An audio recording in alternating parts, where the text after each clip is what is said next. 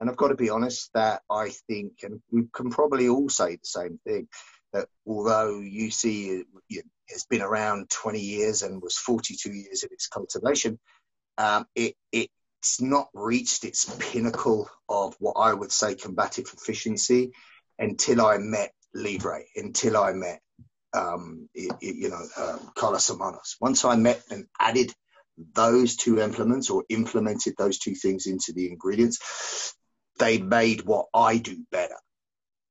And I think, you know, Scott say the same thing, and I think that Sixto will say the same thing. So they complement each other. They are they were born to be a trio. Welcome everyone to uh, Pinoy Martial Arts Mastermind. This is episode 13, and today we have a very very special treat with you because uh, we are joined today by three founders of three systems right? Systems. I, I know you guys don't like that word, but uh, uh, no, it's just me. Yeah. three three systems of uh, self protection and uh, weaponized combat. Uh, first off, we have Dr. Sixto Carlos, founder of uh, Carlos Hermanos Stick and Knife Fighting. We have uh, Mr. Scott Babb of uh, Libre Knife Fighting uh, of San Diego. And we have uh, Mr. Uh, Lee Morrison of Urban Combatives of, uh, of the UK. Right. So say hi, everyone. Hello. Hi. How you doing? Happening. so uh, this is the University of Badassery. You know that, right? so and and of course, there's me. Uh, you don't know who. You don't need to know who I am, but just in case, my name's Dax. Uh, so uh, we're gonna have. A... Brad Pitt. You know, we're um, uh, I like him anymore. so it's um, these three. All right, uh, they represent uh, the very, let's say, very cutting edge, very uh, if if you know, allow me to use the phrase controversial very in your face systems today. very in your face systems no? Um so uh, let's start off uh, with with my first question for you guys, which is uh, okay. You're all founders of your very own systems, uh, so please explain uh, to the uninitiated listeners out there what it is that you have developed, and what is your primary goal in creating your system. Let's start off with you, Lee. Right. Okay. So, what you see is what you see is, the formulation of a bunch of very simple conclusions that were formulated after certain experience, and many people who are have developed such things have come to similar conclusions via similar experience. So, what mine relates to is dealing with antisocial behavior, aggression, and violence and I mean street violence right through to the worst possible case scenario, level 10 threat, where you're looking at death. So, what from a, a martial perspective would you need to deal with that? Well, in a martial perspective, physical part's pretty fucking simple. It's not based on technical responses, it's not based on the accumulation of knowledge of different ways of doing things. It comes down to simple principles and concepts. But the most important factor before I go into the physical tools is the emotional side. So, in order to be able to deal with extreme violence, and I don't mean simulated violence in a self defense gym where you're pretending, and I don't mean you know martial arts where you're marching up and down in white pajamas. I mean a situation that you find yourself in where if you don't access the skill set you've got to get you out of it, then you ain't getting out of it in which case there's a huge mental component attached to that. So you see really in a physical sense is uh, a very small physical toolbox of primarily gross motor movements that are easier to uh, learn and retain under fight duress. And they are implied or applied, I should say, in a, a, a principle based way. So, for example, the three elements of self-protection relate to personal security skills. So a lot what a lot of people don't know about UC when they see me on YouTube is that the, the majority of what I teach is based around avoidance, escape, de-escalation, understanding and recognizing predatory behavior early, uh, knowing how to create a confident body language profile so you demonstrate less victim profile, Um, and trusting your instincts, etc., etc. A lot of non-physical things go into UC, which are geared towards personal security or learning to be street smart. Because the best self-protection of all is don't fucking be there. I do not want to have to take somebody apart with my hands, just as you know Scott doesn't want to have to fight for his life with a knife, just as Sixto doesn't want to have to put a, a number two before around your head in order to get home. You know, we want to avoid the physical at all costs, and certain self-protection or uh, personal security measures are in place to do that. Most of that is on a psychological side. So the actual physical part comes in two facets. First, if you're going to face violence because you can't avoid it and you can't escape, well, then you've got two options. You be the hammer or the anvil. So a proactive use of force that would be deemed as reasonable and necessary in the circumstances to get you out of the situation would be I do something before he does something or they do something. So here's where principles come in. Principles of, let's say, blitzkrieg an offensive campaign designed to totally fucking overwhelm the enemy before there's any chance of recovery or retaliation. So I want to take this fucker out to fight before he even knows he's in. Well, the actual technical element of doing that really isn't that important. I'm just going to hit him in the head, shake his brain, shut down his central nervous system, put him on the floor. Very much. It's my lovely wife. Say hello. Look. It's my lovely. Hi, Hi. Put him in a recovery position and get gone as soon as I can. If I can use the minimum amount of force to make that objective, then I will. So a preemptive, proactive response. The next element would be that I'm caught unaware, I'm caught by surprise, I'm fixated by something, my attention is somewhere else, which can happen every day because I'm human. In which case now somebody is, is assaulted. And that could be one person and an unarmed assault, which is where we start to learn, or more probable, it's going to be likely more than one, and there's going to be a weapon involved. So make no mistake, the consequences of dealing with violence are all fucking horrible. But in a physical sense, we learn how to hit extremely fucking hard, left and right, with our natural bodily tools first. That's what we learn. So I would say preemptively strike, attach, keep fucking attacking until the subject's down and no longer ambulatory. That's the way we train. And understand if we train that way, we're training for a level 10 use of force. Combatives are designed for a real world threat to life. They're not like somebody looked at your girlfriend in a bar. I'm not teaching you how to break away from somebody that's holding your wrist. We are talking a potential deadly threat uh, that you could be facing in the streets. A definition of deadly force. Any force offered to you that's likely to cause grievous bodily harm and or your death. Well, what you're seeing now in the street is that there is no have a straightener like it was in my day where we go over the park, have a good punch up. There's none of that. You can say the wrong sentence and the person will be hell bent on your destruction and strive to stab you to death. And what he does, his mate will jump in as well. That's what you face it. So even the most trivial, trivial of arguments could turn into a level 10 threat. In which case, if you're going to face that level of violence, you need the same level of response back. You need to try. So if you're going to face a level 10 threat, you need to prevent 12. And there's also a need on an emotional level to understand that violence, once it's in your face, is fucking scary. As soon as you go from, you have no experience of it, you will immediately go from cognitive to limbic brain. You will be flooded with the emotional response. And if you don't understand it, you're just going to get overwhelmed completely. You're going to hit what's called condition black and you're just going to freeze up and you're just going to get devoured.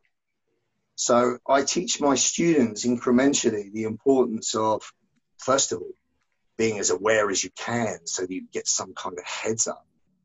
Now, that's not going to stop you once you get in a condition of alarm and you realize that there's a violent problem. That's not going to stop the adrenaline hitting your body. But it is much better than being taken by surprise and getting a massive, overwhelming adrenal dump. That's the most difficult to deal with. So, UC is made up of understanding how you're going to feel, understanding the level of violence that you could be facing and understanding that if you are ever going to have any chance of dealing with violence and aggression at that kind of level, you've got to cultivate an ability to access a level of violence and aggression that totally leapfrogs past his, that will eclipse what you're facing. And until you can do that, the argument about whether a punch is better than a palm strike is futile because you're not going to be able to operate. So UC is primarily about the mental, physical, and emotional conditioning needed to deal with violence. The toolbox is very simple. You can use a palm, a slap, a hammer fist, an elbow, or a knee. These are the staple tools we use in UC. But you'll, uh, you, you'll get the same result if you use your fist. You'll get the same result if you use the headbutt. You get the same result if you use the piece of wood. It's not about the technical skill it's it's about the, the, the principle of you know, implementing in a proactive sense a higher level of aggression and violence than the other guy first. That's what I primarily teach. And then contingency plans for the what if. Well, what if there's more than one? What if you're held up with a weapon? What if it goes to the ground? What if, what if, what if? And what you're looking at, what what I will say about UC, it was cultivated in 1999, so 20 odd years ago. And the, the, for the crux of that period of time, I teach people, even if they're facing the extreme, to use a level of violence that would be deemed by your peers, let's say, reasonable and necessary and no more. This is not about retribution. It's very important that you know how to articulate your defense in court. So you try to articulate why you did what you did, because there's three enemies. The first enemy is yourself you know, the emotional response that you will feel, that big inner chatterbox that tells you you can't handle it. You've got to overcome that before you overcome the second fight, which is whatever you're facing. And then if you are fortunate enough to prevail and get away in one piece due to your skill set, there's the third fight, which is the aftermath or the consequences of the event. The consequences of the event could be you know, criminal proceedings against you, uh, heavy fines, imprisonment, comebacks. You could be out uh, with your wife at a later date and you see the same guy again with three of his friends. All consequences of violence are negative. You need to understand that. And in order to be able to deal with it, you need physical and emotional, physical hardware and the emotional software, if you like, in order to deal with that. Now, in the main, I teach UC, or have done for many years, working towards being a lawful, law-abiding citizen where if forced and given no choice because you know my movement was obstructed and I was about to be assaulted, that I would use a level of force where possible that would reflect the threat I was facing, and no more. So legal legality would be an issue. But I am one of the only instructors that I mean I research everybody. Of course, I always look at the competition that has actually moved with the modern enemy. And if you look how the modern enemy changed some 10 years ago, we were seeing more incidents of active shooter, active threat kind of situations in, in Europe where you know you're getting a bunch of people going out with edge weapons because firearms are in slim demand and beheading as many people as they can. You know the kind of terrorist incidents that I'm talking about now, whether they are a false flag for something else or whatever else, that kind of level of violence was hitting our streets. We were seeing you know, vehicles fucking running people over, followed by people jumping out with machetes and just chopping people up. But that's a new level of violence, isn't it? Surely. In which case, you've got to start to adapt and grow. The level of violence that we've been seeing in recent times, um, in my opinion, I don't believe that there is a unarmed method of self-protection, an unarmed skill set that will allow the best of people to deal with a multiple armed threat. So there is a need to learn weapons. So within the last, probably the last seven, eight, nine years of UC, we started to introduce an idea of what we call tier one civilian. And that is a combative trainee, rather than learning unarmed skills, should learn more should learn how to use a point and edge weapon, should learn how to use an impact weapon, should know how to shoot, should know how to drive offensively and defensively, should know combat casualty care, how to stop massive bleeding, etc., etc., etc. A whole gamut of skills were starting to become necessary for the way the environment had been changing. And uh, hence our uh, connection. You know, I looked at everything from a blade perspective. And I will say unequivocally that I never found anyone more on the ball with how edge weapons should be used than Scott Babb. You know, Scott Babb was is bang on the fucking money. He uses it offensively, and it suits me. It suits you. See, I can see that if you want to have any chance with an edge weapon, then then what was laid out by Scott Babb since 2004 is, is, is the doctrine to follow, and it's, it's my influence. And in the same vein, if I wanted to become extremely good with impact and blunt force trauma, I looked everywhere. There is no one out there unequivocally that it matches what Sixto Carlos puts out in his curriculum. It's so simple, it's combative, and we all share the commonality of less is more, and it's it's simple and offensive. So, as an accumulation, I think now, and I encourage all my people for the modern environment, you need to learn UC, you need to learn fucking Libre, and you need to learn Carlos Hermanos. All of my students practice elements of this and the elements of it that I give them. And, um, you know, if I lived in a place where firearms were illegal, mate, uh, I'd own a fucking armory. I really fucking would. I mean, I'd be shooting every single day. I mean, I shoot a lot when I'm abroad. And now I've got a, a nice dry fire set up here, got some cert, do a lot of airsoft. But I believe that all of those skills are important for what is happening in the modern change of society and what's coming. You know, I think you need to be a lot more physically capable mm-hmm. on a lot more levels. And I think most importantly that you need to have the mindset to catch up with that. So basically, in a nutshell, UC is the University of Badassery to deal with that shit. That's what it is. Yeah. Sorry, ramble. Beautiful. Thank you. Thank no, you. man, I'm glad you're here to carry this interview because I yeah. not to be nearly as articulate as you are. I'm I'm so glad that just, I just asked questions. Six. I, uh, am going to keep. I'm going to keep quiet now. now, six. now, six. Well, Carlos Hermanos, uh, your system. Uh, explain uh, your system, and then uh, what was your goal in developing it? Uh, actually, I I'm not sure even if I should call it a system. I didn't even know what to call it. Uh, my background is like you guys. I, I did some boxing, taekwondo, karate, muay thai, BJJ, but I was attracted towards weapons, um, impact and bladed weapons, and I was lucky enough to learn from masters here in the Philippines. Uh, the thing is, when I learned with uh, different instructors, different masters, all of them had this different focus. And I was trying to see how can you connect them. But uh, I think, Scott, you, you would know this. A lot of FMA guys, if you learn one system, it's like a Kung Fu system. You learn, a, let's say, a drag, dragon style. It's different from butterfly style. You, you cannot actually mix them. So what I tried to do was uh, I tried to train. Um, Carlos Hermanos is more of a training system, a training method than a system. I tried to make it generic enough that you can learn basically anything. If you study Carlos Hermanos, and if you study other knife systems, other impact systems, it would be easy to learn them um, because it's very simple. We don't, I, I, I don't focus on traditional names, uh, what my master wants me to do, what um, somebody did four generations ago. So I, I keep it simple. Uh, and I think that's that, the commonality between, sorry to interrupt, but I think that's the commonality between all three of us.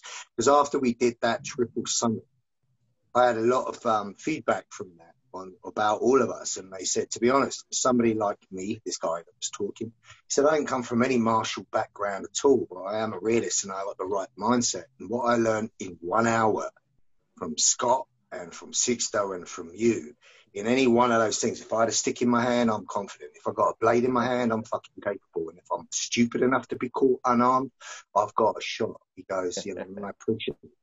And I think that's the commonality, where it's so simple, it's easily installed and retainable less is more people. Yeah, um, th- th- that's also the thing. I learned from you guys. I learned from you, Scott and Lee. You have a big influence on me. Um, the, the thing is, uh, one thing that made me develop this method of training is when we were teaching the military, DAX, remember? Yeah. Uh, normally, they just give us two hours, three hours at most, and most likely we, we won't be seeing them again. So I had to teach them something something that would work immediately. When I leave them, they just do the same thing all the time and it would work. I don't need to see them. I don't need the, okay, you learn this 1 to 10, then later I come back and you learn technique 11 to 20. No, I just teach you very simple stuff. If you want to add anything, it's up to you. It's that generic. Mm. That's really good. Really good. I mean, the epitome of that is the, what you should all ask yourself is what we asked ourselves when we did that summit, and that is right. If I've got one hour to give somebody what I believe is the best that I have within the method I use, nobody did that better than Scott. Nobody Yeah, did that yeah. better. Than Scott. That, Thank what you. he showed of Libre there. If I wanted to say to somebody, "This is what Libre is," that's the shit I charm. Mhm. You know, it- that is every single motion and movement that was broke down and built back up. Any one part of that would work, Yeah. and that's what you what you need. You you really did us all proud there, Scott. That. Seriously, one hour presentation, in my opinion, took the best of everything you've ever done on video and put it in one place. And that's I how streamlined. I agree. I agree. Thank you. Yeah. Thank and, you. and, and I've, I've, I, yeah. I had more than one person t- tell me the same thing. Uh, it, so for people who don't understand what, what Lee is talking about, uh, recently, about uh, about two months ago, uh, we uh, these three they collaborated. Uh, there you go in uh, in this this uh, three weekend seminar that we uh, we called the Triple Summit Seminar, and it was live uh, streamed live via Zoom uh, on uh, three time zones, over three time zones in three countries. So we have the UK, the US, and the Philippines, and it was it was very successful. But uh, yeah, it's uh, be repeated. Yeah, we, but we'll talk about that later on. Uh, Scott, it's your turn. Uh, explain Libre and what was your goal in uh, in developing it. Uh, so I started doing weapons work when I was 15 years old in 1993. Uh, I always, I fell in love with weapons work, uh, Filipino martial arts. As I got older and matured as a martial artist and started to gravitate more towards the combative side of things, I started to realize that um, a lot of the knife work I had learned and the knife work that I was just seeing out there in the world, uh, it had been sterilized, for lack of a better word, where you saw a lot of flow patterns where Yeah. it looked very nice and there were sort of clean exchanges and it was sort of almost a very polite sort of way to train knife work and it was very much geared around dueling and there was little discussion of the nastiness of it and the aggression you know, arterial spray and bleed out times and you know you know slashing or stabbing someone in the eye and the real nasty visceral part of it um, in hindsight i've come I think it was watered down largely to make it more marketable because it is so off-putting. Uh, you know, if you just take a, a regular group of you know traditional martial artists and you give them knife trainers and start training them to stab each other in the eye, you know, with protection and safety, of course, uh, they're going to freak out. It's going to turn their stomachs. And so I think a lot of the the knife work that had been presented was very uh, uh, very, very watered down and very approachable. And that really, yeah, it was made it very palatable. And it was, uh, it was very much, uh, a ref- it didn't reflect the way knife violence unfolded in the modern world. Where if you look at the way knife violence folds, especially here in the West, people don't pull their knives and square off and sort of have a back and forth duel. It's the weapon of a murderer, where someone's going to get in your face, they're going to keep the knife concealed, and they're going to just launch a nasty attack where they grab onto you and prison shank you, or grab the back of your head, or throw you mm-hmm. into the wall and stab you to death if someone is intending to kill you with a knife. Um, a lot of times, knife work is used as compliance tool, but what we really specialize in is those moments when you're going to be fighting for your life with a blade.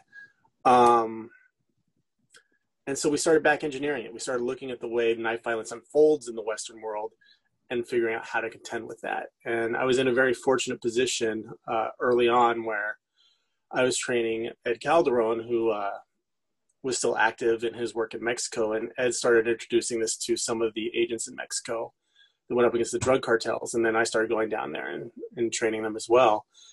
And they were in a very sort of surreal position for me where we could show them something, and within a couple months, they would have applied it out in the field because these guys are crazy and they're in this very deadly, violent sort of situation where they are fighting for their lives regularly. So we could show them something and get real world feedback uh, within months. And we were able to sort of refine and adapt the system based on that and make it stronger and streamline it. Uh, and just what I really credit to is sort of a ge- geographical um, geographical luck and that San Diego was this, you know, in America, this first world country that people felt very safe traveling to. And so I had the opportunity to train people from all over the world who were coming to train with me. Then we could take that right across the border. Mexico is literally 20 minutes from me. So I could, we could take that across the border, train those guys down there. And then Mexico was the laboratory where they would actually go out and apply this in the field. And then after they would apply it, they could tell us things that happened and we could refine what we were doing based on that. Uh, and there was this sort of, I hate to use the word fortunate, but you know, there was this synergy there where, um, you know, we were getting real time feedback in what we were developing and we were able to hone it based on that. And what one of the things that evolved from that is we always had the attacks to the face and the eye that you see in Libre as part of the curriculum. But when we really started focusing on that, now that's the first thing I teach. And that was really based off of incidents in Mexico where someone had stabbed someone in the eye or slashed their face and the guy dropped like a stone. And we realized that people really usually aren't going to register when they've been stabbed. Like Lee, I know for example, you've been stabbed. And, yes, that's true. Yeah. And most people don't realize they've been stabbed until after the altercation's over. But when someone gets stabbed in the eye or gets their face slashed, even though that's not usually going to be a lethal um, wound, it's something they react to right away. They drop like a stone. Um, so getting feedback like that, we were able to refine the system and streamline it. And um, where I've been taking it lately has really um, been influenced by my work with Lee. Um, Lee and I did, did our first seminar was in Chicago, I believe. That was the first one we did together, right? Mm. Um, and talking about just the overlap of principles and synergy as an example, we met maybe 20 minutes before that seminar started in person. And we went in there and just totally winged it. And afterwards, people were like, how long did you guys plan that? Like it just meshed perfectly. And we are like, mm-hmm. really, we were just watching what each other was doing and sort of feeding off of it. And it just like meshed like in a really perfect way. And that's where I've really first started thinking about um, the uh,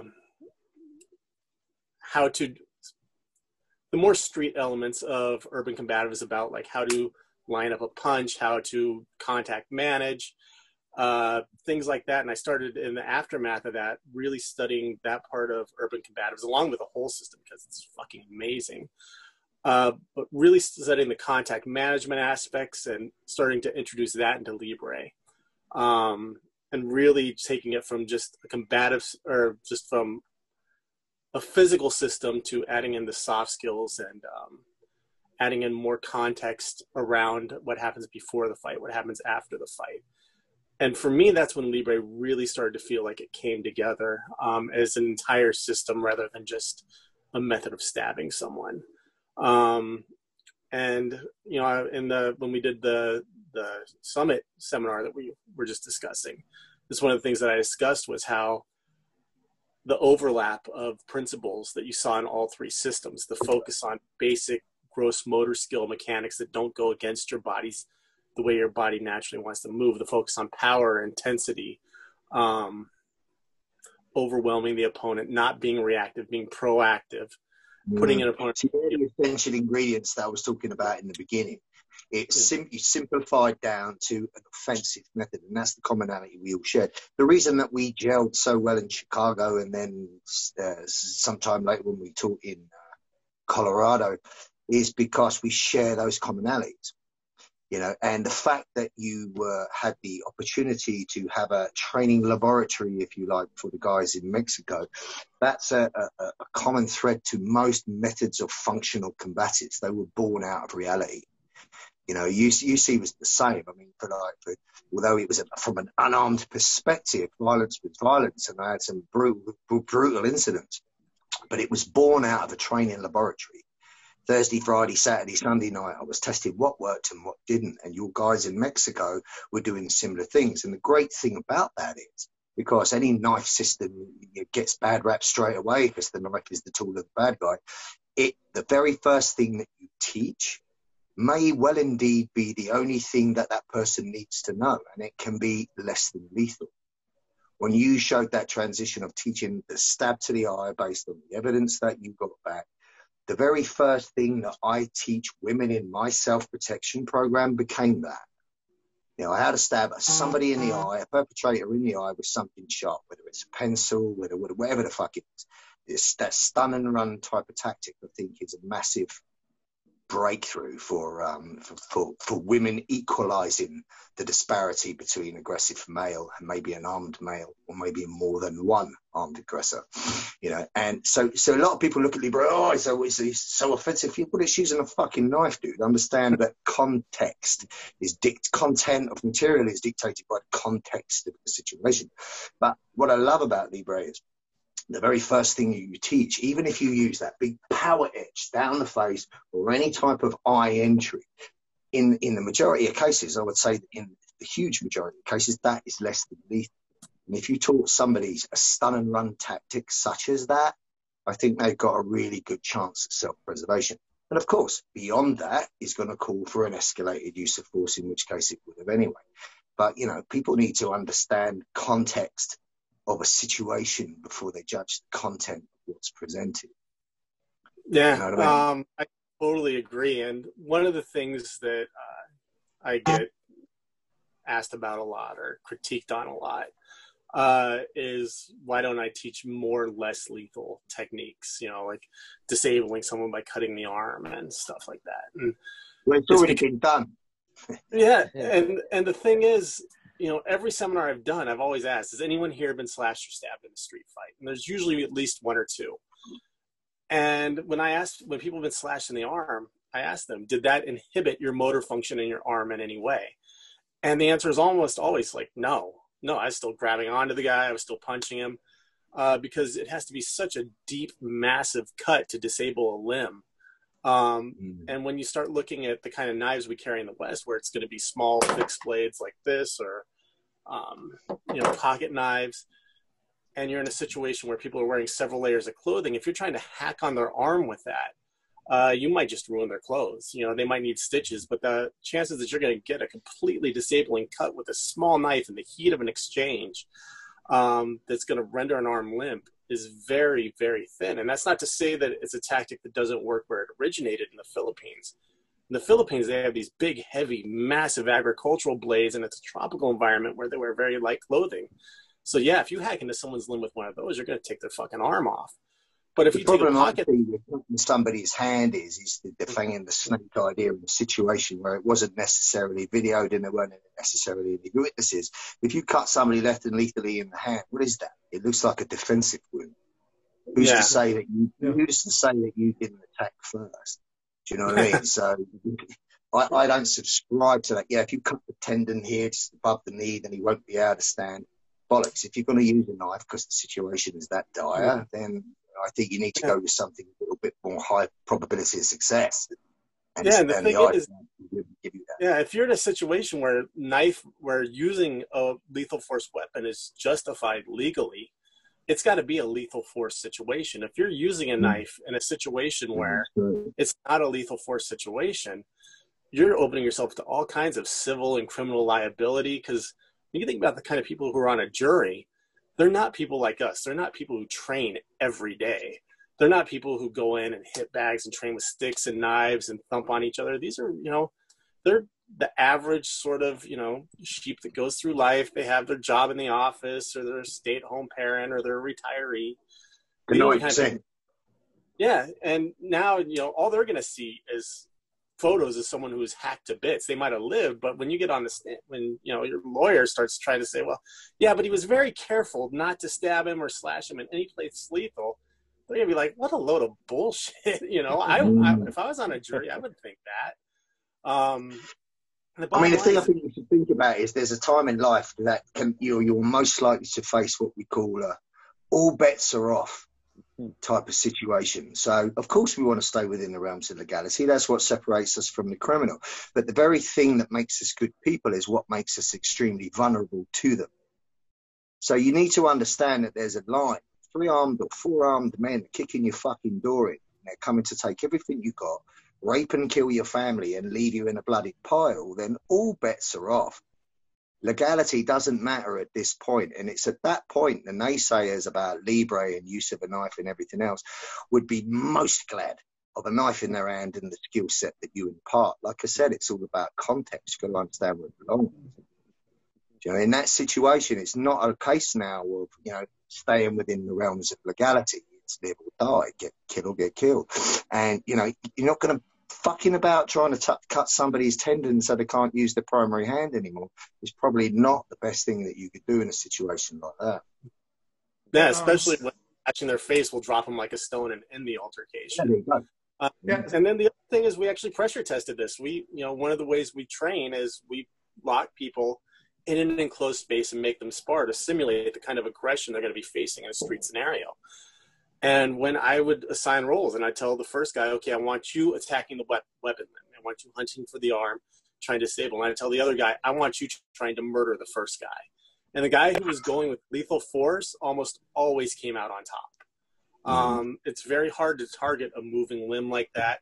And when we watch this back in slow motion, because we'd film these sessions, we'd see that even the attacks that hit the arm were usually not where they needed to be to uh, completely disable the arm, even if it was a deep cut. And so, and I would encourage people like do your own research. You know, don't take my word for it. You know, if you if you're an instructor and you have two students who are really w- willing to bang with each other and they sign waivers or whatever you need to do, lock them in a six by six room, give them two training knives and proper training equipment. Tell one of them, I want you going for the weapon limb and I want you going for the guy's neck and body and throat and face and eyes. Film it and see what happens. Prove me wrong, but I'm pretty sure you'll find that guy who's trying to throw came from into the ball, real life incidents, didn't it? yeah, A you know, part of your research. So what does that tell you? You learn the best way to learn how to deal with a criminal is learn what a criminal does. You know, you, people have got their parties muddled up. They're teaching people how to Im- not be victims and learn various self-defense things that are all based on fucking theory against a criminal animal. The, be- the best thing to be doing would be study the predator, study the criminal, study the guy. How does he use a knife? How does he get close? How does he use deception? How does he use language? When he goes, what does he do first? Is it simple motion? What's his demeanor? Is it extremely aggressive? Well, if you diagnose all those elements that make him successful, that's the thing you want to be mirroring, isn't Yeah. it? That's the stuff that you need in order to deal with that predator. And Exactly. You, you, know, you one of, the first to do it by studying all the way um, people use knives and things. So, what my bottom line is, what works in it, what works in the real world sense in a martial world, is what's employed in criminality. That's yeah, because works. no one's actually doing it. That, that's Yeah. exactly what works, and that's why they use it that way. The only difference is we should take it, adapt it, make it more sophisticated and sexy, and only implement it for you know Uh, the need so that you can get home in one piece to those you love. So from a moral and legal perspective, its use would be different. But what works is what criminals employ, and we need to learn what they know, and we need to use it to deal with them. That's the bottom line. Yeah, exactly. You know, it's like you know, like any number of you know great tacticians and military strategists over throughout history have said is you need to understand the enemy to destroy him. You need to understand their tic- their tactics, their mindset. Um, and I'm a firm believer in that. Uh, you know, th- this is something I've heard you speak about a lot in the past. Um, your own experience with traditional martial arts early on in your life, and realizing the disparity behind what you trained in traditionally, and then applying that on the street and seeing Yeah, yeah. the predicted Mm. reaction in the studio versus the real the world. Physical thing didn't work. It was just the training method. The Yeah. training method didn't prepare you for the real world. They just didn't. You know what I mean? Yeah. Know your enemy, know yourself. So by know yourself, you've got to know how fucking shit scared are you going to be when you're faced with that level of violence. What are you made of in terms of controlling your emotional state enough so that you can remain relatively cognitive so you can make the right decisions, hopefully, under that situation? And can, most importantly, you access your physical skill set? That's what they mean by know your enemy, know yourself. You know, you know, um, um, among you know uh, us four here, I, I'm the, I'm the pure student because you know you're all my teachers. But uh, before I met uh, You're you, my teacher. I am now. But, but you're, you're, you're the loudest, Max. I yeah, I know. uh, I'm a used car salesman, but yeah, it's um, it, you know, before I met you, Scott, and before I met you, Lee, of course, uh, Sixto was my teacher. But before he was my teacher, he's actually we were friends because before he was my teacher, and uh, you know, the first thing that he taught me was not Carlos Hermanos. The first thing he taught me was UC. Uh, because I asked him uh, at that at that at that point many years ago, I was asking him like, "Can you give us, you know, me and my friends, uh, we were taking this this stick uh, fighting system, and we weren't very happy with it. And uh, and and I asked him, "Can you give us a crash course on on on self defense?" I said, and he said, "No, I'll teach you self protection. Is what I'm going to teach you." And the first Mm. thing he taught us was UC. Now, fast forward, I became a student. Uh, so we were. I I was actually training Carlos Hermanos together with UC, and uh, shortly after that, he uh, he showed me Libre. And one of the first things he taught me was how to stab someone in the throat and in the eye. And I and I was like, what the hell is this? I'm like, you know, uh, you know, I've, I've never seen, I've never heard anything like it before. Like, you know, like a martial. I I, I had been, uh, I've been, uh, you know, training in karate and uh, and these things very traditional. And and I've never been taught how to stab someone in the eye. So uh, early on, we were doing Libre, UC, and Carlos Hermanos together. Now, uh, my question to you guys is: of late, especially, it seems that these three systems, UC, uh, Carlos Hermanos, and Libre, it seems that they've been sort of intertwined, and uh, people have been talking about them in the same breath. Why is that? Why, why, why, why, is this? Why do they seem to mesh so perfectly? Because of the, the, the commonality that we share, it's it's logical. Right? To me, learning the, the, the basics of Carlos Hermanos or learning the basics of UC or learning the basics of Libre is like it's like a one size t-shirt. If you know one, the other makes sense. And I don't think you can say that of many other methods that are out there. I think we all dovetail together. Whereas, you know, most things I've tried before, if it conflicts, I'll take what I need from it and move it on because everything's got something. But the fact that basically, to me, UC is UC with, with what God give me, the tools that God give me. Unarmed, UC applies. Libre is UC with a spike. You know, Carlos Hermanos is UC with a lump of wood. Do you know what I mean? It's the, it's the fucking same to me. That, I think that's what people see. And I've got to be honest that I think, and we can probably all say the same thing, that although UC you know, has been around 20 years and was 42 years in its cultivation, um, it, it's not reached its pinnacle of what I would say combative efficiency until I met Libre, until I met, um, it, it, you know, um, Carlos Hermanos. Once I met and added those two implements or implemented those two things into the ingredients, they made what I do better. And I think, you know, Scott will say the same thing, and I think that Sixto will say the same thing. So they complement each other. They are, they were born to be a trio. Yeah, I totally agree. Um, and I discussed this in the seminar we did. Is just a very the most simple, boiling this down to the most simple sort of uh, visual example that I possibly could. I use the example of just you know this sort of motion here, which we all incorporate yeah. as the basis of our motion. You see, you're using the hammer fist, and Carlos Hermanos, you're using the single stick, mm-hmm. the double stick, and Libre, you're using the reverse edge stab to the eye or the throat. This motion right here very simple sort of roll and strike is something you see in all three systems. Um, and for me, this is a very you know if you if you look at the way children fight before they ever see a fight, um, and they're just going purely on instinct. As a three or four year old kid who fight isn't going to square up with his hands and start throwing punches. They start winging these shots at each other. And if you, you see the same thing with primates, when primates fight, they throw these hammer fists. It's just the most instinctual way to strike someone, I think. Um, and I think and you, you know for all three, some kind of attachment, some kind of grab the hair and just pound with the other hand. It's so yeah. prime. Yeah, and we all three, you know, that's like our, you know, one of the base attacks that we use because it is so instinctive. Um, and to me, it's not just enough to train something, something so that you can do it perfect every time. You need to train it to the point that you can't do it any other way. Yeah, um, can't get it wrong.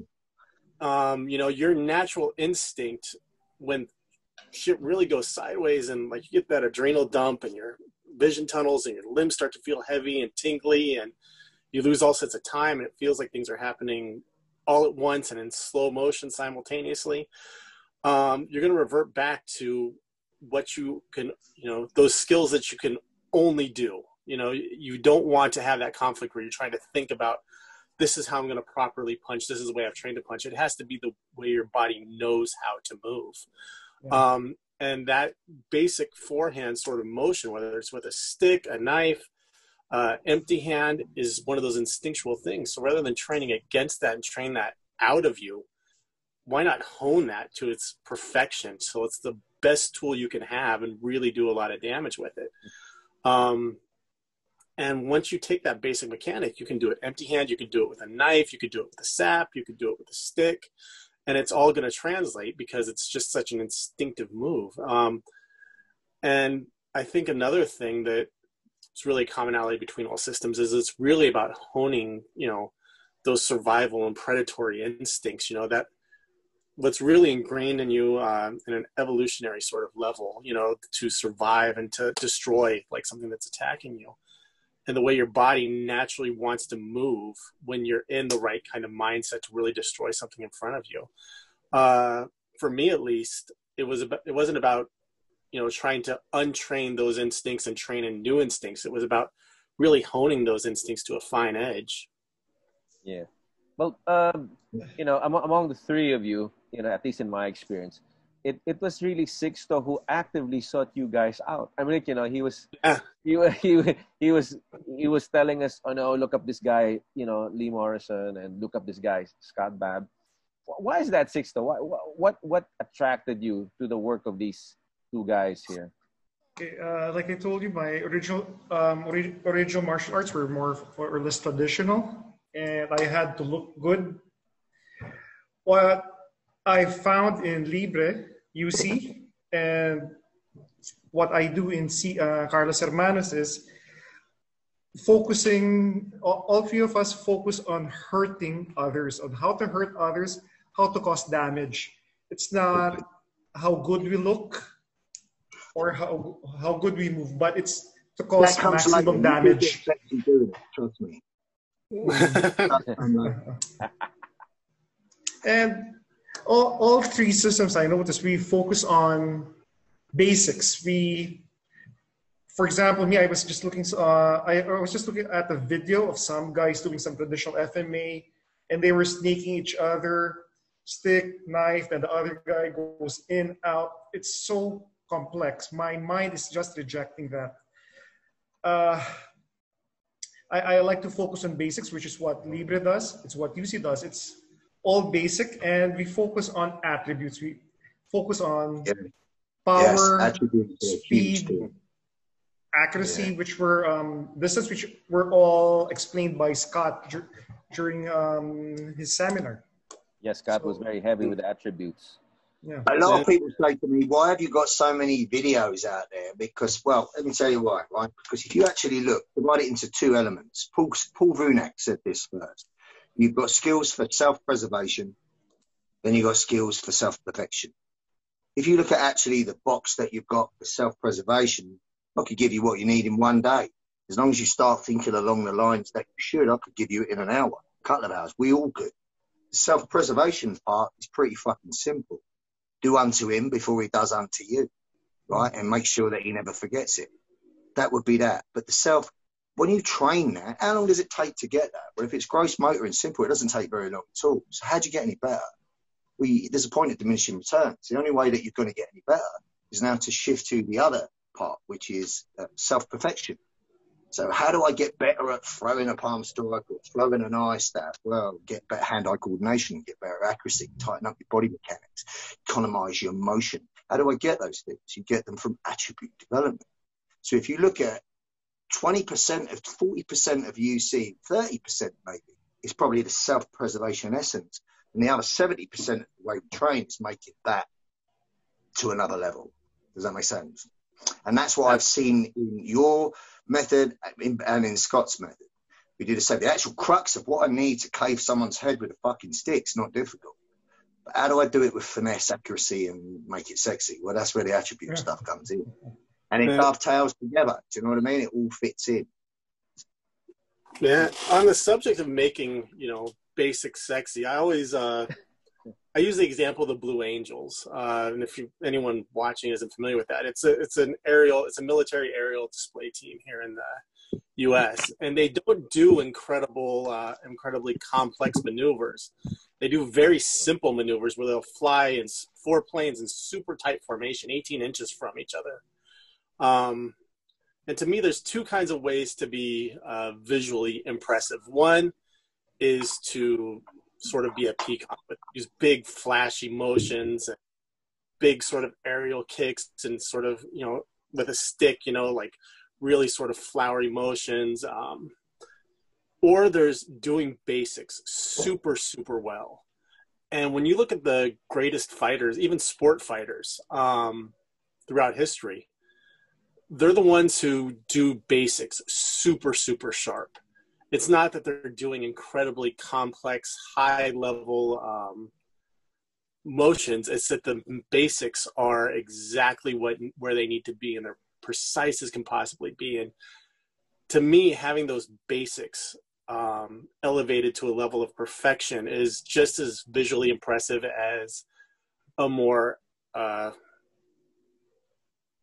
uh, what's a more flowery art like uh, capoeira. I love watching capoeira. Um, you know, with arthritis and a hernia and all the other shit, I could never do it at my age, but I'll watch capoeira all day long. And it's an incredible physical display. And I really appreciate the acrobatic and the amount of power they can generate by spinning. But to me, watching, you know, Lee or Sixto just do the basics as perfect as can possibly be done is just as impressive. Mm. Um, and I think that's what makes, you know, makes a very combative sort of system uh, sexy to look at. Yeah. People say to me, "This is so. This is really so simple. Gross motor methods, very simple, very logical. So, what's advanced combatives? Advanced combatives is being able to do that basic shit under the worst possible circumstances, where there's total non-compliancy, and he's trying to do everything he can to make you fail. Now, if you do the basic accurate with explosivity, with Uh, you know, it, enough and not too much, enough to put down the threat without any thought about it. But if you actually freeze framed and rewound them, what did you use? Actually, he fucking ended with just like punch in the head, and then he grabbed him and he just hammered him to the ground and then kneed him in a place, and it's done. Well, what are those skills? Are they advanced? No, of course they're not. They're the basics, but it's the basics done well, which is what I would consider an advanced combatives. And how do you get that? You get it with developing attributes while you guys, you know, of course I'm listening to you guys and all that, but I, have been I've been uh, contemplating on my mind if I were really gonna ask this next question because we before we started this this stream, uh, we had like a passionate discussion about things that have been going on, and uh, I've you know I might regret this, but it might I'm, I'm gonna ask this question anyway. You guys, you you guys have been at this for a long time now, and Lee, you mentioned the changing times um, what is the significance of what you do or what you teach is what is the significance of that in the light of the present very unusual world situation of what i do yes of what you teach uh, like you know, you see what is the what is I think you have to evolve. You have to. That's what I actually said to you is you have to evolve with the modern times. And what I noticed over the last ten years is that there's been a huge Mm. In how violence happens, and there's many, many, many reasons to for that. Uh, you know, I mean, if you look in the UK alone, since in the last 15 to 20 years, the amount of attacks on women has increased by 75%. So a, number of that reason is is the fact that we had a huge immigrant invasion, and it, a lot of people's concepts or ideas on what's okay and what isn't is present in a country, and that what that made happen was lots of different acts of violence. There was much more violence towards women. There was much more violence in the street. So there, there was an adaptation. What we also started to see was uh, you know, people who had certain beliefs and want to enforce them on others were willing to do that by literal acts of terrorism and lunacy. So you were seeing like the active threat, the active shooter, all these kind of things that you would never have possibly fathomed before. But what I noticed in um, in, in the self-protection fraternity, people in my in my field, they weren't really addressing these issues at all. It was almost like it was the elephant in the room. They were just carrying on teaching what they, they taught. And, and I got to the point where, well, fucking the UC that I've known up till now, I don't think will work in that situation. I don't know one physical unarmed skill that I could give a woman if she was cornered in an underground car park by three armed men that wanted to gang rape her. I don't know any unarmed skill set that's going to get her the fuck out of that. But you give her something sharp and she stabs the first fucker Yeah. in the eye, then she, there- there's a good chance she's got a shot she could and run. So if you said to me 10, 15 years ago, in 10 and 15 years, you were going to be teaching people how to ambush somebody from behind, how to rapidly ambush somebody, either unarmed with something heavy in your hand or a bladed weapon. You are going to be teaching people how to rear ambush and take somebody out. If you said to me in 10, 15 years, you're going to be teaching women how to take a man as a hostage with a knife to his throat, I would have said, are you fucking crazy? The two elements that you've just talked about are acts of criminality. I'm, you know, I'm supposedly one of the good dudes. I don't want to break any fucking rules. I'm not going to teach people that because I would have thought at that moment in time it had no place. And like I said, it all comes back to content. It's divided, you know, it's decided by the context of the situations. Here's the context.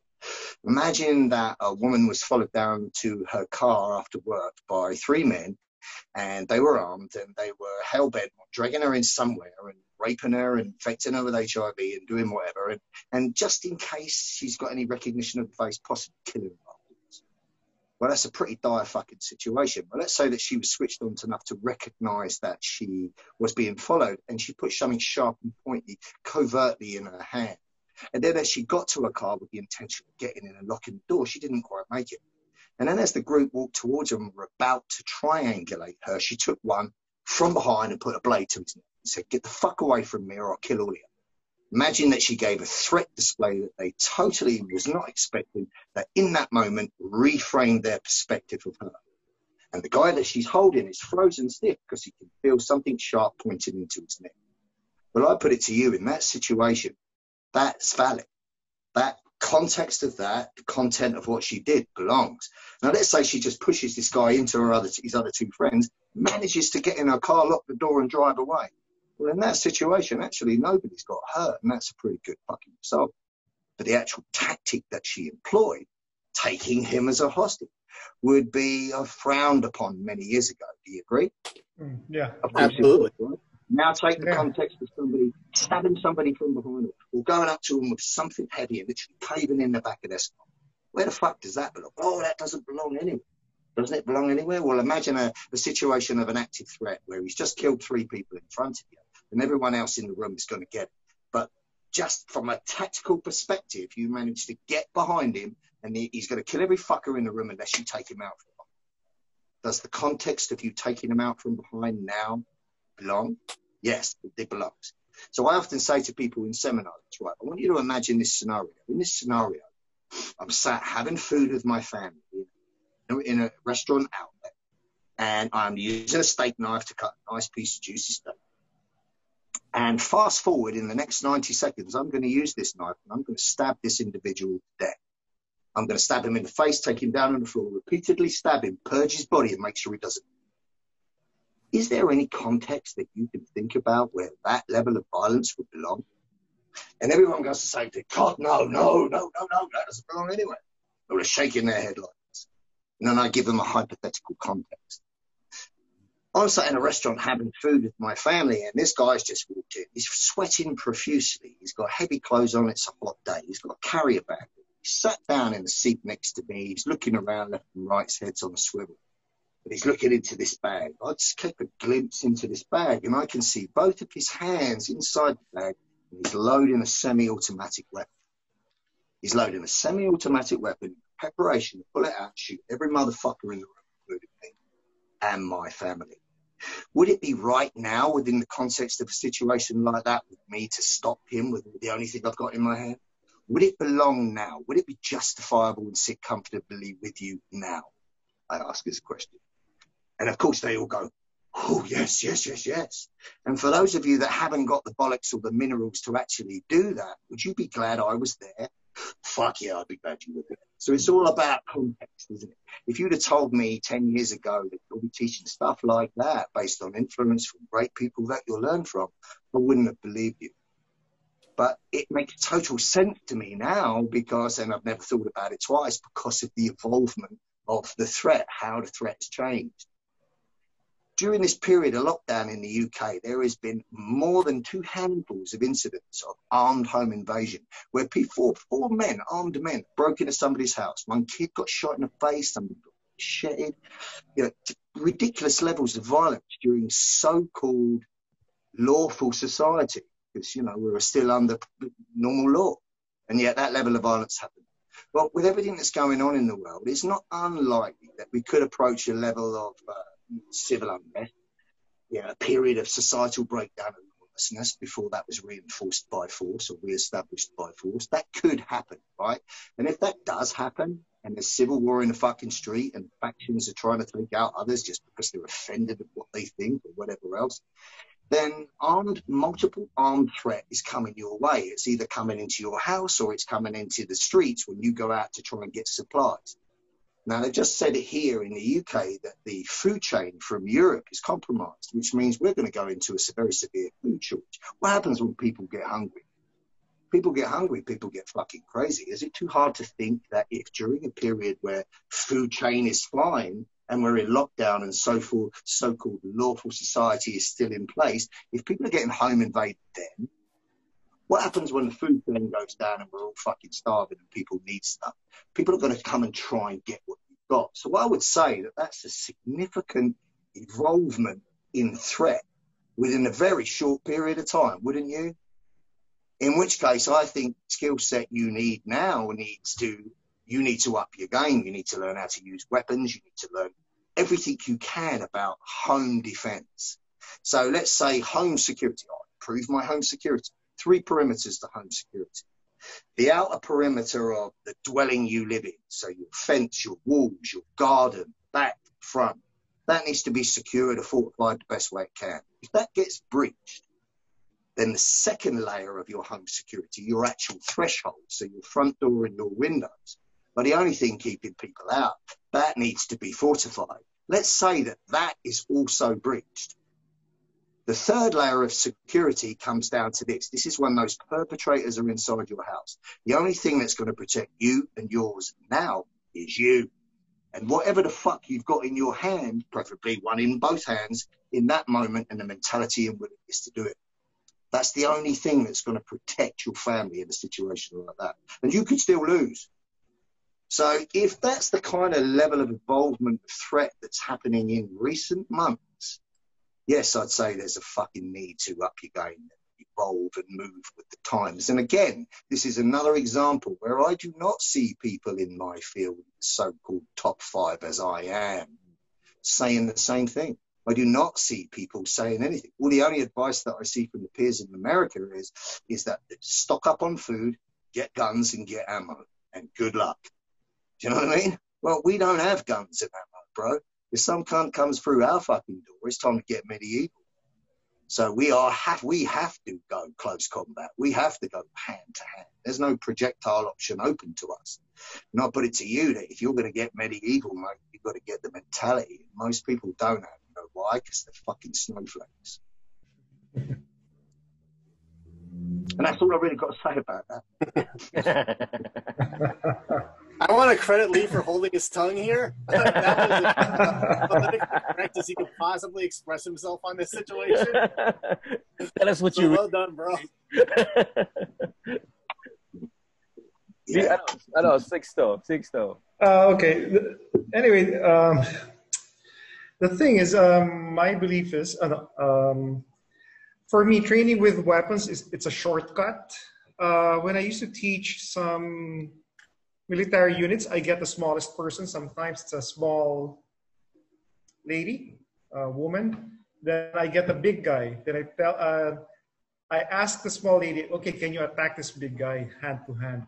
Of course, she gets scared. Then I give this lady a knife. Okay, attack him now, or a big stick. The thing about weapons is, uh, weapons, um, it's a shortcut on hurting, uh, it's, it's an equalizer. It's a shortcut of equalizer on hurting people. Um, it makes it um, anyway with weapons. The equation of fighting changes. So it's best for me to learn how to use different kinds of weapons. Scott. Um, so I started putting the Libre together in 2004, and it was a very weird time in the United States because 9/11 had recently happened, and there was still a real sense of uh, paranoia in the air. Uh, the media was always about terrorism and stuff like that. And I used to temper what I was teaching with my students by saying, like, look, understand that we still, at this point in history, despite everything that's going on and all this craziness, and this was back in 2004 I say still understand that even with all the craziness we're seeing in the media and 9/11 and all these, you know, all the subsequent stuff that's happening, understand that we still live in one of the safest points in human history. So don't be paranoid with this stuff. Don't be looking for a reason to pull your knife out because we live in a very safe part of the world and one of the safest points in human history. I don't say that anymore because I can't. It would be a lie um you know that you know now i if i told someone like oh yeah yeah we're we're in a very safe times right now you're good. Keep an even head. And of course still keep an even head but now i have to tell people understand there are very real dangers in society right now that didn't exist you know 10 15 20 years ago. Um, and this is a weird point in human history on a global level. Um, where you know we're starting to see new threats evolve and we're starting to see um, thing society change it faster than people can adapt to it. Like uh, putting all politics and everything aside if you just look at what's going on in society regardless of right and wrong and whose fault it is and all that you know you see you know uh, you know terrorist attacks in the us we've seen a lot of rioting lately where i teach um, which is a generally a very safe area where I hold my class. Um, a few months ago, we had riots there, and they burned down several buildings. They attacked a police station. I later learned that the building I teach in, there were actually people with uh, assault rifles on top of the building guarding it from looters and from uh, arsonists. And that's probably one of the only reasons my the room that I teach in didn't burn to the ground. Um, so you know, it's like I think to deny that at this point in human history is doing your students a disservice. Um, at the same time, you need to express to your students, like, look, you need to be very realistic about what a justified use of lethal force is, where you could use this. You should still do everything you can to avoid employing any kind of self protection skills or any kind of combative skills, but you need to understand that this may be visited upon you. You might be in a situation where you have to do this because you're seeing people's mentality changing. And with what you see going on in the world now, um, with these lockdowns and like you were talking about the food shortages in Europe and um, the civil unrest we're seeing here in the United States and just people, you know, not being able to work and not having money. And, you know, I'm, you know, for the most part, I'm still pretty surprised that things have stayed as even keeled as they have overall. But there's a powder keg that could, I'm not saying it will, but there's a powder keg that could go off where there could be a period of intense civil unrest that you need to be prepared for. Um, and, you know, by having your home ready, you know, having your skills at their peak, um, having the tools you need to protect yourself, whether it's firearms or other weapons, having the training to use those things, being mentally prepared for that, um, having supplies enough to take care of uh, your family. And I'm not a prepper in the traditional sense. I, I kind of have always found the prepper community, it's something I've never totally understood. Um, and I'm not saying I understand it exactly now, but I understand it better than I used to. I can say that. Um, you know, I understand the mentality of like, yeah, there might be a food shortage, which always, you know, 10 years, 10, 15 years ago, when you really started to see the prepper community coming to the forefront of society, I, I would think like food shortage, you know, in this day and age, no, I'm not worried about it. And now it's like, yeah, there might be, you know. It's like, saying when I get a chance, just got to add to it, right?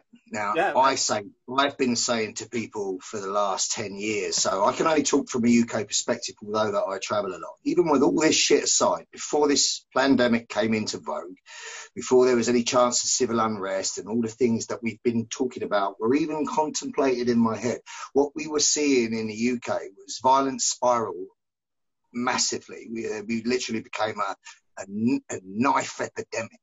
We're not a knife bearing culture by design, but the, the, the, knife crime in the UK, the people getting killed was, was, ridiculous. And if you looked at motivation, but primarily it came from gangs and drugs and everything else, what you'd expect. But what a lot was happening from was absolutely you know, mental ill health. You were seeing a 14 year old girl going up to a guy in a park who's walking his dog and stabbing him to death and the dog to death.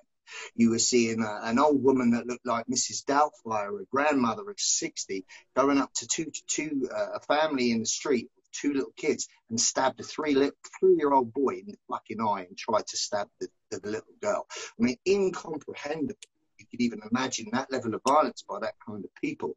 In short, it was getting to the point where it, you can really not realistically trust no one. And the only way that you're ever really going to strive to stay switched on and be safe is, is that you expect the unexpected at all times. People in the UK for a long time before this happening were living in a permanent state of condition orange where they are alarmed. Anyone can kick off for any fucking reason at any time, anywhere. And it seemed that there was no consequences to that. So I was saying to people before all of this, I put it to you that within the lifetime that you have left, whether they are 20, whether they are 30, whether they're in their 50s like me or somewhat older, there is an absolute high probability that at some point in life that you have left, you will face potential lethal threat to life. There is a chance that you could face deadly force. And the reason that I'm saying that is because any situation that find yourself in, even fender bender, even if you partake somebody's parking space, the response that you are getting in terms of trivial, trivial arguments is, is like people stabbing people and killing people for no fucking reason other than they can or they forgot their medication, or it felt good, or whatever reason. And it, it is so bad now that, you know, any method of unarmed self protection is there's no guarantee to it. There's absolutely no guarantees to anything anyway. But the only way that you're going to equal that type of threat disparity, whereas a single person is likely to face somebody who is armed, or more than one person who are armed, and they will kill you for kicks. The only way you're going to deal with that kind of level of violence is if you learn weapons and you start to evolve in your mindset, which is all the things that we talked about. But it's not a case of it could happen. It is happening and it's coming and it ain't going to get no, but it's going to get worse before it gets fucking better. I've no doubt that it will get better. I do believe that, you know, that shed some light on this and eventually wake up and see our way through it eventually. But it's going to get worse before it gets better. The, the fact of the matter is the, the real threat is changed. And that is life is cheap now. Nobody holds any value on life anymore. Hmm. You know, you, you could just say the wrong word to somebody and they happily kill you for it. You know what I mean? Yeah. It, it's just so dangerous. And if you think that I am, you know, being uh, over exaggerating about that, well, you know, all I say to you is I hope it don't happen to you. I really do. I don't, I don't wish it on you because you have not got the mental preparation to deal with it, no matter what caliber of weapon you carry, no matter how many fucking systems you train. You have not got the fucking minerals up here to deal with it. The first way to deal with you know, that level of violence is to first accept that that level of violence is out there. And that scares most people. That scares most people. And the reason a lot of naysayers don't like what we do, and there are some, you know, many out there, and they, they come from the MMA circles, they still come from the traditional martial arts circles, is because they don't want to listen to what people are saying. And they don't want to think that their lifetime of spent learning all these superfluous skills of how to do all this flowery shit was a waste of time. They don't want, they don't want to fight, they don't want to own up to that. Do you know what I mean? They really don't. I mean, I could show you a street predator 10, 15, 20 years ago that, you know, in a physical sense had no martial prowess, but he was a mean bastard. He'd bite your fucking nose off and swallow it. Well, that's a very difficult thing to deal with because if somebody is prepared to go to that level of violence, then when they face you with that, they're on nine, about to go to 10. Whereas the, the, the snowflake of today is still on one, thinking about what he's got to now have for dinner. There's no way he can mentally catch up. He doesn't have the capacity.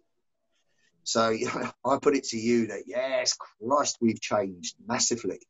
And to be honest, the, the culmination of what we do as a trio, in my opinion, gives you the best shot. And even if you use the best knowledge from all three of us and anything else and your own logic, there's no guarantees. You know, mm-hmm. Seriously, we, we, the threat has evolved so much. And then, of course, all of what's coming now has happened as it grows. So, you know, apply logic to it and work it out yourself. What do you hmm. think? Do you think that, you know, what we're, that you need to learn some shit? In a sense, we've all, we're all preppers. We've been prepping for a long time. We're not preppers in the geek squad sense. But you know, why have we all been training in methods of self-preservation? We know that, that, potentially it could come our way, and we may need our skills to protect us and who we love. No one else is going to jump in and help us.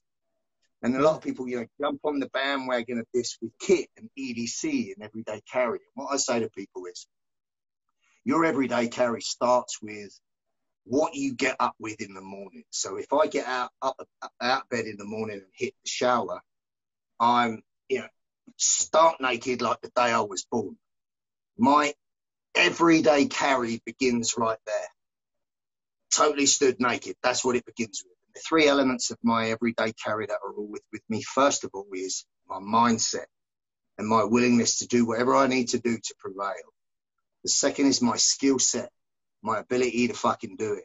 The third is my general physical preparedness the fact that I know I need to be fit to fight. I need to be able to train and be strong. I might need to throw somebody up out of harm's way. I may need to pick something up heavy and throw it through a window to get out of a burning building. I might need to do deal with two or three people whilst protecting somebody else. You need to be fit to do that. So your EDC begins with your mindset, your skill set, and your general physical preparedness. From there, you can add incremental layers as and when needed. But unless you've got the fucking right mindset backed up with the skill set, you're dead in the water. Yeah, I think we live in a, a really bizarre time in that the world has gotten much, much harder, and men, to be politically incorrect about it, men have gotten much, much softer. You know, it's like, uh, you know, and, you know, I meant earlier by snowflakes. Yeah, you know, I, I, hate to jump on the bandwagon of bashing millennials, but it's a soft fucking generation that's coming up, you know, under us, uh, which is fucking bizarre to me because they're living through all this fucking weird shit. Sorry, I curse a lot. They're living through all this weird, violent shit. That I mean, they grew up in a, in a society where they never knew a pre 9/11 world, and they're still still just physically and mentally soft as fuck, and I don't understand it. Um, Make no mistake, the majority, if this goes tits up the way it could go, they got no chance. Yeah. They got no fucking chance. And when the likes of old school like me are gone, it will die with the likes of me. Do you know what I mean? They, they, they, there's no. If you ever go to the kind of war that you're likely to have nowadays, anyway, doesn't involve close contact or hand to hand. They zap you from some drone somewhere. But if it ever got to the point where the, the generation that you know that, that is available now of people if they ever were called up and went to war and called to fight for their country, mate, we're fucked. Make Yeah. no mistake, we're fucked. Yeah, and the thing is, like, I think all of us can say this. You know, when you see younger people coming to train with us, there are a lot of people who are, you know, in their mid twenties who've never been in a fight before. Like, it just like, even just growing up as children, most, I'm sure, all of us had plenty of fights. I mean, just stupid kid teenage shit. Uh, you know, and then like, you know, you work in the doors. Obviously, you, you know, we're fighting well into adulthood. Um, Well, it began long before that for me. It began like as a youngster. I was you know, Yeah. born into domestic violence, left home and school when I was 11, was involved in gangs and then football violence, and then I went on a door. So, yeah, I know what it was like. Yeah, Yeah, I, I. you know, I grew up in a trailer trailer park surrounded by poverty. There was a lot of drugs around us. Like the older kids used to make us fight each other for fun. Um, and I never, like growing up, thought that you know this made me hard. To me, this was just like a normal experience. And I think this new generation just doesn't have this experience where they sort of grow up being toughened up. You know, um, No, not at yeah, and I think you I think where you see the biggest disparity is with young men where it used to be that young men like you know as as a boy you would have to sort of get in fights and get toughened up and you'd fall down and you'd go run into your dad and your dad would say put some fucking dirt on it stop being a fucking baby Yeah. and now you get they get cuddled and you know it's like you know people have become very very soft now in a world that's getting very hard and i think that's In just my, in my day, fucking- right, you, you would bunk off school, get in fights, chase girls. You would steal alcohol and cigarettes from a shop for a dare. You would get suspended. You were getting all sorts of shit. Seriously, you, you torn clothes. You pretend to shoot each other with machine guns holding a stick. Boys were boy.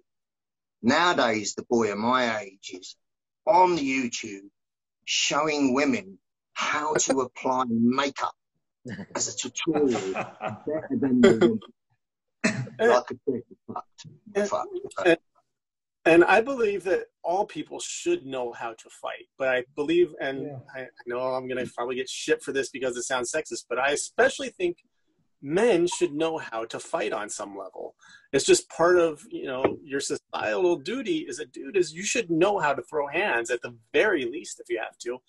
And I think most people don't. Um, uh, you know, Most of the younger Pamper generation certainly don't. I mean, there's still there's still ghettos everywhere. So Yeah. you know, when we, when we taught in the Philippines and we just walked from your great boxing gym just down the road to our hotel, we probably passed two or three ghettos. There's young kids in there that most certainly can fight, have had to need to fight. Many other countries, you have similar ghettos. There's still youngsters out there that have had it rough, that know how to fight, and they usually become predators. They have no other choice and there's certainly enough victims to choose from. But it's, it's usually you're a product of your life experience. Too many of these little pampered fucks that are shouting off hmm. now have been in a period of what's been called the long peace. The long peace, probably since the end of World War II, where there's been conflicts, but there's never been anything in their backyard that they've had to worry about. And they've been protected and mollycoddled. There's never been a sniff of something going to the streets where there could be civil war in the town that you live in. So they are unprepared, you know, simply unprepared. You do not prepare your, uh, your child for the dangers of the world by mollycoddling him and protecting him. You know, to use a metaphor, you would protect your child by teaching him how to use a sword, not necessarily a sword in the in a weapon sense of choice, as a metaphor. You would teach the child how to cut something down. And the reason for that is there's lots of things out there that would need slaying. So protecting kids, with, you know, protecting them with, with, you know, boundaries of, yes, you can be as feminine as you want. Don't embrace your physical side. No, you don't have to learn how to look after yourself. Hunter-gatherer thing doesn't exist anymore. There's never going to be a time when you need to stand up and protect somebody else. Well, if you keep pushing that as the narrative, what do you expect is going to come out as a byproduct? And personally, I think it was that is all part of the plan. You know, pacify men.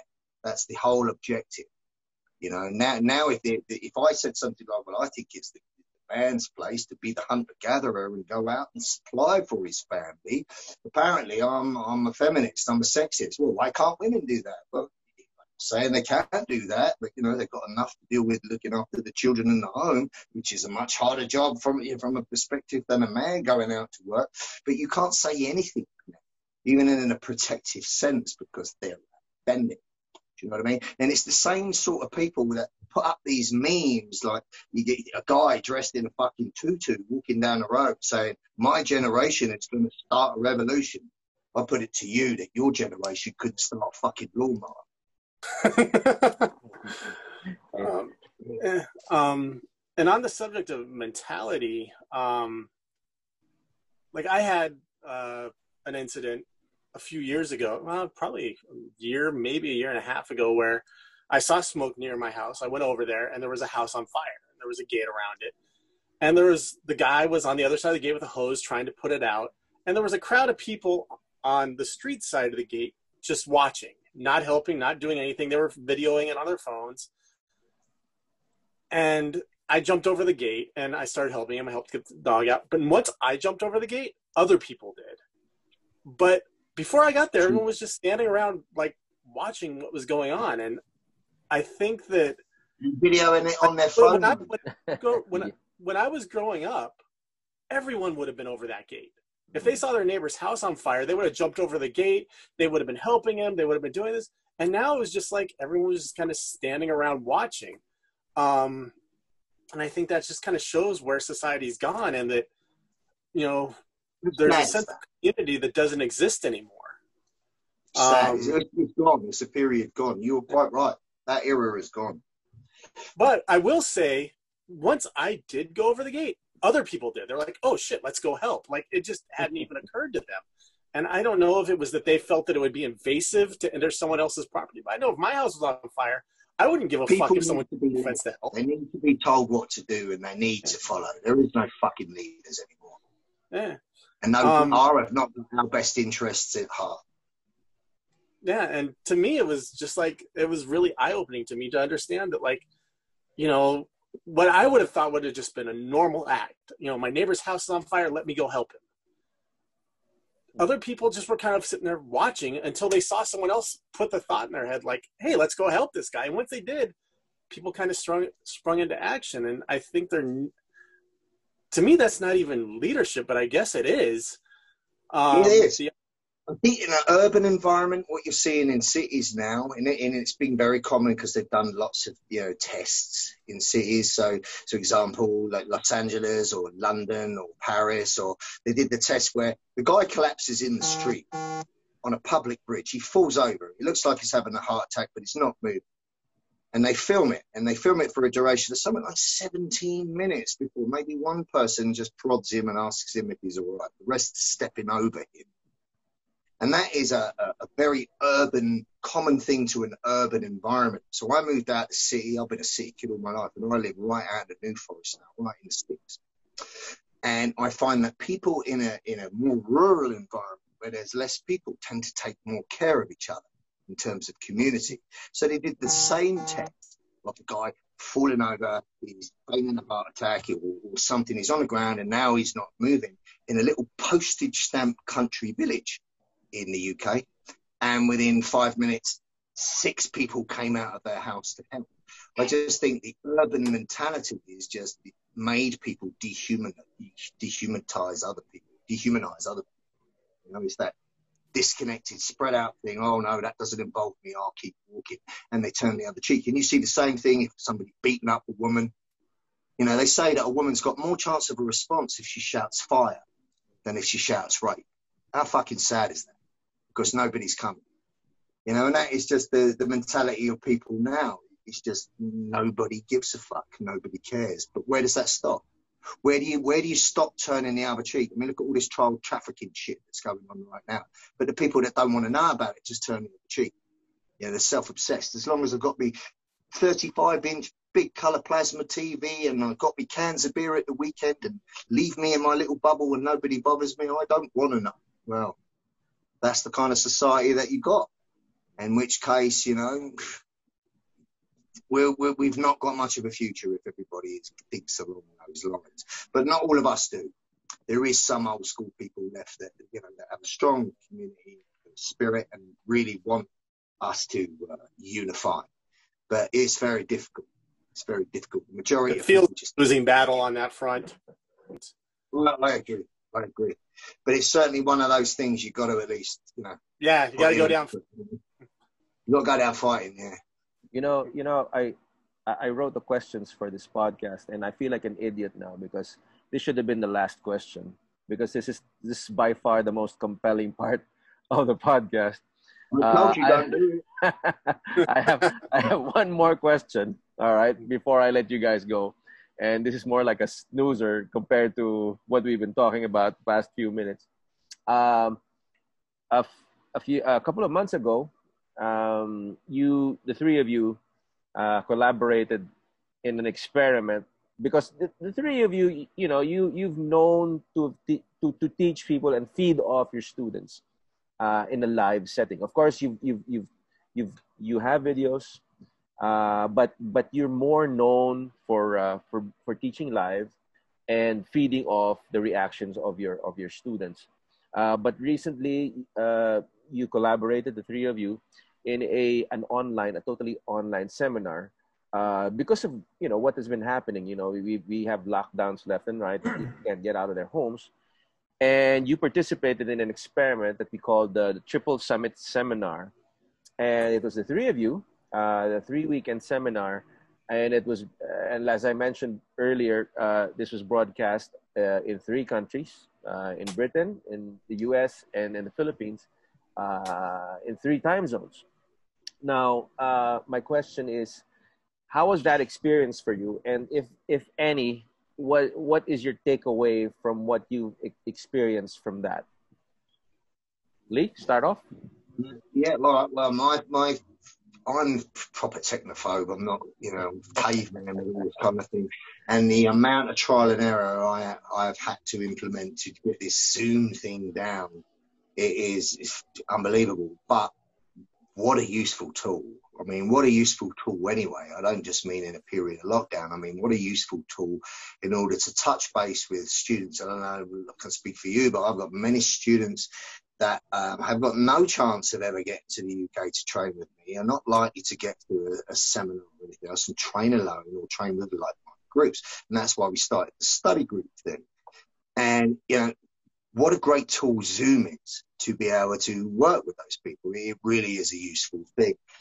But what I took from it in terms of the um, the effect that the combination of the three of us created over an hour's delivery was what, like I said in the beginning, from the feedback, I got a lot of people saying to me that I learned, in my mind, in my opinion, self preservation skills that could save my fucking life as long as I get my right mindset on it, unarmed with a knife and with a stick. I feel more confident than I did before, and I thank you for that. Well, if you could impart that kind of powerful, increasing confidence in somebody via this technology in an hour's time without actually physically touching them, I think that that has got to be a worthy thing. You know, I mean, I've got to be honest. I miss the social, the, the um, uh, seminar circuit. I'm supposedly back on the seminar circuit at the end of next month. I don't know if that'll come into fruition or not, or they hit us with the um, prepared second wave of this horrible thing and then shut us down again. I mean, it's already been written what they intend to do, but I can't wait to get back on the circuit. But one thing I know for sure, it's never going to be the same again. Mm. And this social distancing implement is, is smashing our very social fiber you know, people are not going to be communicating in the same way. And you've only got to watch UFC. How eerie is it to watch a UFC fight now? When you've got no one in the fucking audience and you've just got a ring girl or you've got a referee and you've got two guys slugging it out. It's just got no atmosphere to it. You know, this, this, this whole thing is going to compound a lot of things, particularly sport, football and everything else, and what I do or what we do.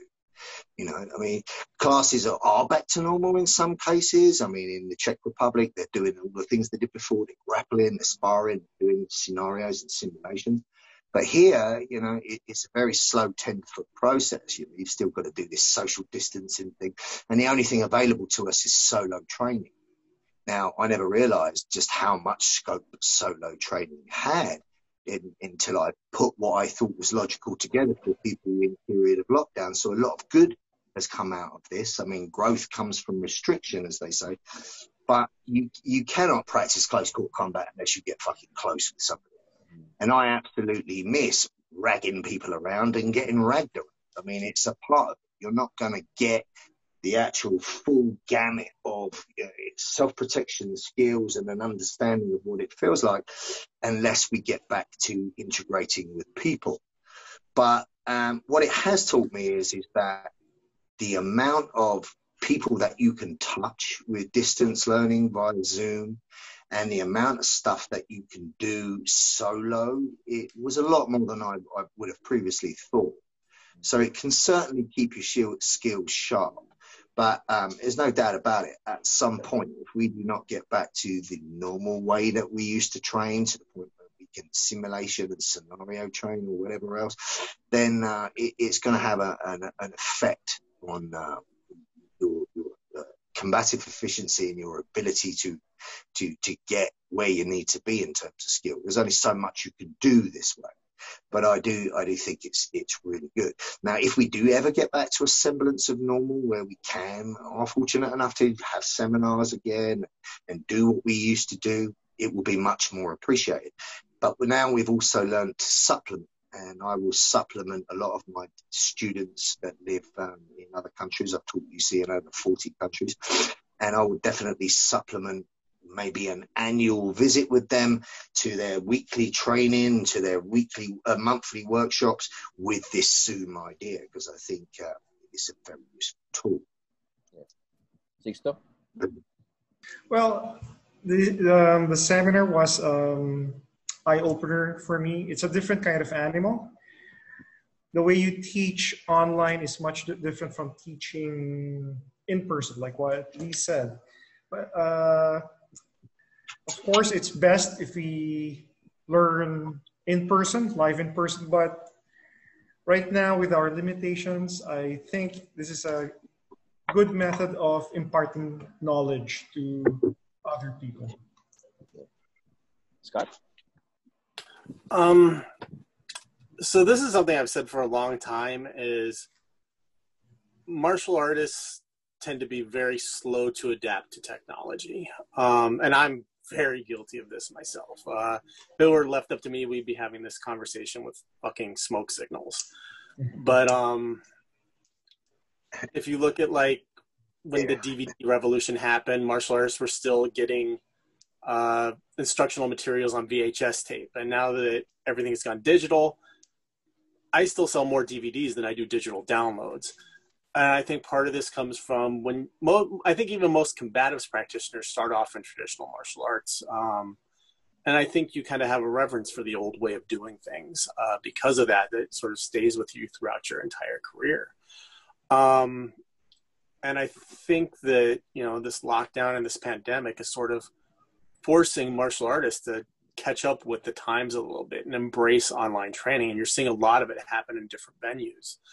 Um, and I think that is going to change the way that martial arts and combatives is trained from this point going forward. I think I don't see the world, even if when this is over, I don't see the world going back to what it used to be. And I think part of that, for better or worse, is going to be you're going to see more online training, more online classes. And as I mean, it goes without saying that that's that has its limitations, and you're not going to rise to the level that you otherwise would uh, in a weekly or going multiple times a week or even just attending seminars regularly where you are getting roughed up and tossed around and hit and actually feeling the physicality of what you're doing. But i think that online training is going to be playing a bigger role in people's training moving forward from this point forward because people tend to not move backwards with technology in my experience. Once people embrace a certain kind of technology it stays with them. And I think that this pandemic and everyone having to go to an online format is sort of going to grab the the martial arts and combatives world kicking and screaming and pulling it forward into the modern age. Um, and so I think even when this is over, you're going to see more online seminars. Um, and I think there's going to be stubborn instructors out there, and I think there's stubborn instructors right now who are just going to refuse to be a part of this. And they're going to get left in the wake uh, of everything that's happened. Uh, you saw this in the martial arts world when MMA hit big and people started to move away from traditional martial arts. And it's like when I was a kid growing up, you would see a Taekwondo, a Kempo school, a Tang Soo Do school, a Kung Fu school. They were everywhere. Now you don't, I don't see any traditional martial arts schools around. Maybe a Taekwondo class that specializes in teaching kids, but I don't see commercial storefront martial arts schools, any traditional martial arts schools anymore uh, in my area. But there's an MMA school on every fucking corner. Um, and I think that's because the, the traditionalists didn't adapt with the times and understand that, MMA changed the dynamic of how martial arts and combatives is going to be trained. People have a better eye for bullshit now. Uh, even people who don't train sort of have a better eye for like, oh, that shit ain't gonna work. Um, and I think that the combatives and martial arts industry is going to have to be willing to move forward even when all this is over. Right now, they're they're doing it out of necessity, but I think this is going to change the way that it's that martial arts and combatives is trained uh, for the rest of our lives. I think there's going to be a more ready, and I could be wrong, but I think there's going to be more acceptance. No, yeah, I think it's going to be there, people are going to accept that this is a form of legitimate training, and of course, it doesn't replace in-person training, but I think people are going to see there is a place for it and that you can develop certain skills on your own that will, and that if you do develop certain attributes on your own, it'll make you more functional when you have in person training and you'll be able to progress faster through in person training. And whenever I've trained someone remotely, even before this, um, I always explain to them, like, look, I'm setting you up for in person training. I'm teaching you the basic mechanics, the principles, and all that. I'm teaching that to you remotely in preparation for when I can train you in person. And I think that's what people are going to have to understand is that online training is prepping you to be better in your in-person training when we have the option to train in person again. Uh, and I think that's where the industry is going. And I think that the three of us, or the four of us, I'm sorry, are very fortunate that we're at the forefront of this now. Um, you know, we were right there at the beginning, sort of planning this this event um, at the beginning of this pandemic, and however long this goes on, um, I think more and more people are going to start to realize, like, hey, even if it's just out of necessity, like, hey, I need to get some income coming in, I need to eat. Uh, you'll start to see more people gravitating towards teaching in this format, and students through necessity will start gravitating towards this form of learning during the pandemic. And I think it's going to stay with with the martial arts and combatives culture after this is over. I don't think we're going to go back. And I know it's an unpo- it's an unpopular thing to say that you know there'll be a new normal after this. People are like, "Oh, fuck your new normal. I want life the way it was." And like, hey, that's not going to happen. Um, I like life better the way it was before this. Um, I like doing my weekly classes in person. Uh, I think we'll long for the day, the pre, um, the pre lockdown days, the same way we all long for the pre 9/11 days.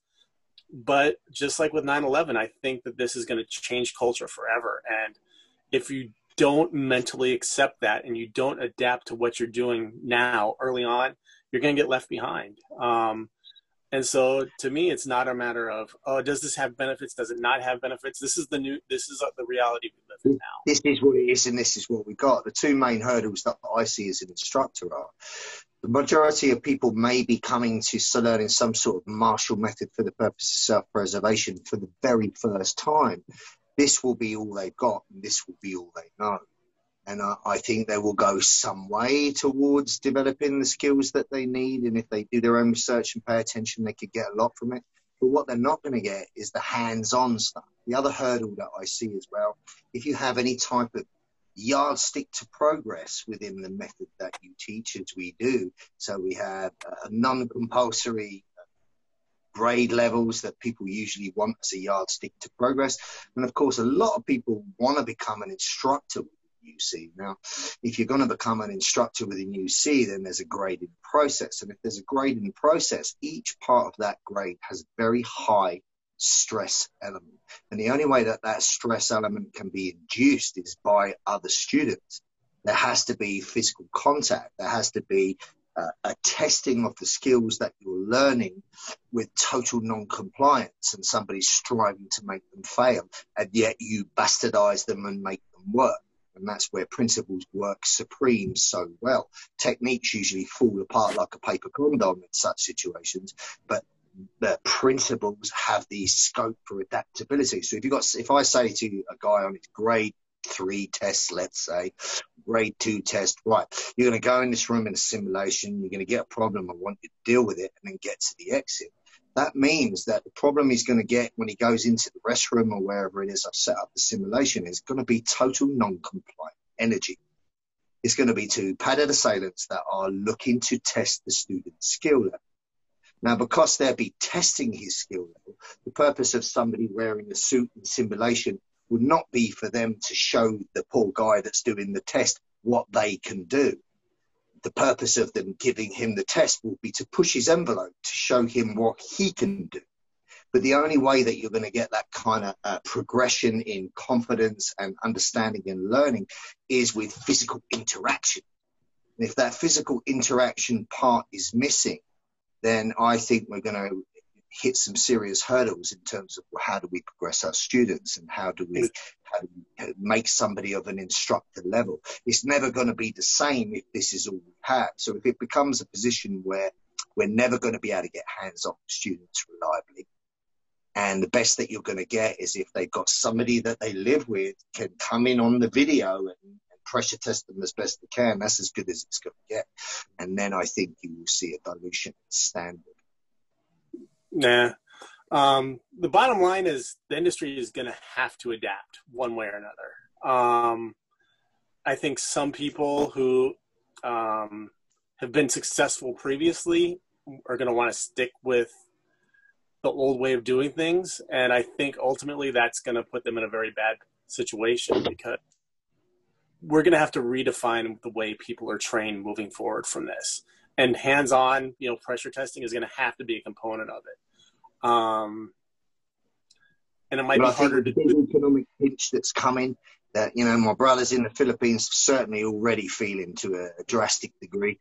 The, the economic pinch that's affect everyone will absolutely give you no choice. I don't think it'll be a matter of preference anymore.